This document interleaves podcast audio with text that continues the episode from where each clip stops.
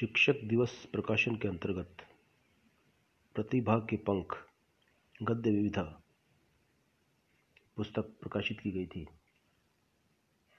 जिसमें मेरी रचना ढील का प्रकाशन हुआ था। प्रस्तुत है लघु कथा ढील। अगर कल कर्फ्यू में छूट नहीं दी गई तो घर में चूल्हा नहीं जलेगा। अम्मी औंधे पीपे पर बायां हाथ मारते हुए बचा खुचा आटा परात में झड़काते हुए बोली, अल्लाह जाने कब तक चलेगा ये सब। मुश्किल से कर्फ्यू में कभी छूट का ऐलान होता कि अचानक पटाखे से छूटने लगते, अफरा तफरी मस्ती और फिर वही काट खा जाने वाली चुप्पी छा जाती। खड़ाक खड़ाक खड़ाक। आवाज़ पहले से तेज़ होती गई, फिर अधिकतम होकर धीरे धीरे धीमी होती होती लुप्त होती चली गई। और कौन होगा?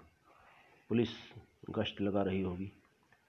इतने रात गए किसी और की हिम्मत हो सकती है क्या? अगले दिन पुलिस की एक जीप कर्फ्यू में छूट की घोषणा करती फर्र से घर के पास वाली सड़क से गुजरी। तो अम्मी जैसे इसी का इंतज़ार कर रही थी।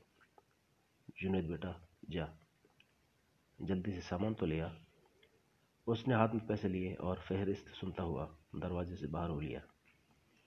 अम्मी जान कितने बज गए? जुनेद की बहू ने अपने नवजात को और सटाते हुए पूछा। अम्मी ने उत्तर दिया हाँ बेटा, आता ही होगा। दस, ग्यारह, बारह। करीब सवा बारह बजे एक पुलिस जीप फिर गुजरी। इस बार स्पीकर चिल्ला रहा था। शहर के किदवई मोहल्ले में पुलिस के साथ झड़प होने से कर्फ्यू में दी गई ढील बीच में ही उठा ली गई है, इसलिए सब अपने अपने घरों में ही रहें। बहू जैसे तैसे खाट से उठी। खर खर करता ट्रांजिस्टर बोल रहा था, घाटी में आज पुलिस पर हमला, जिसमें एक पुलिस वाला घायल, हमलावर बच निकलने में सफल।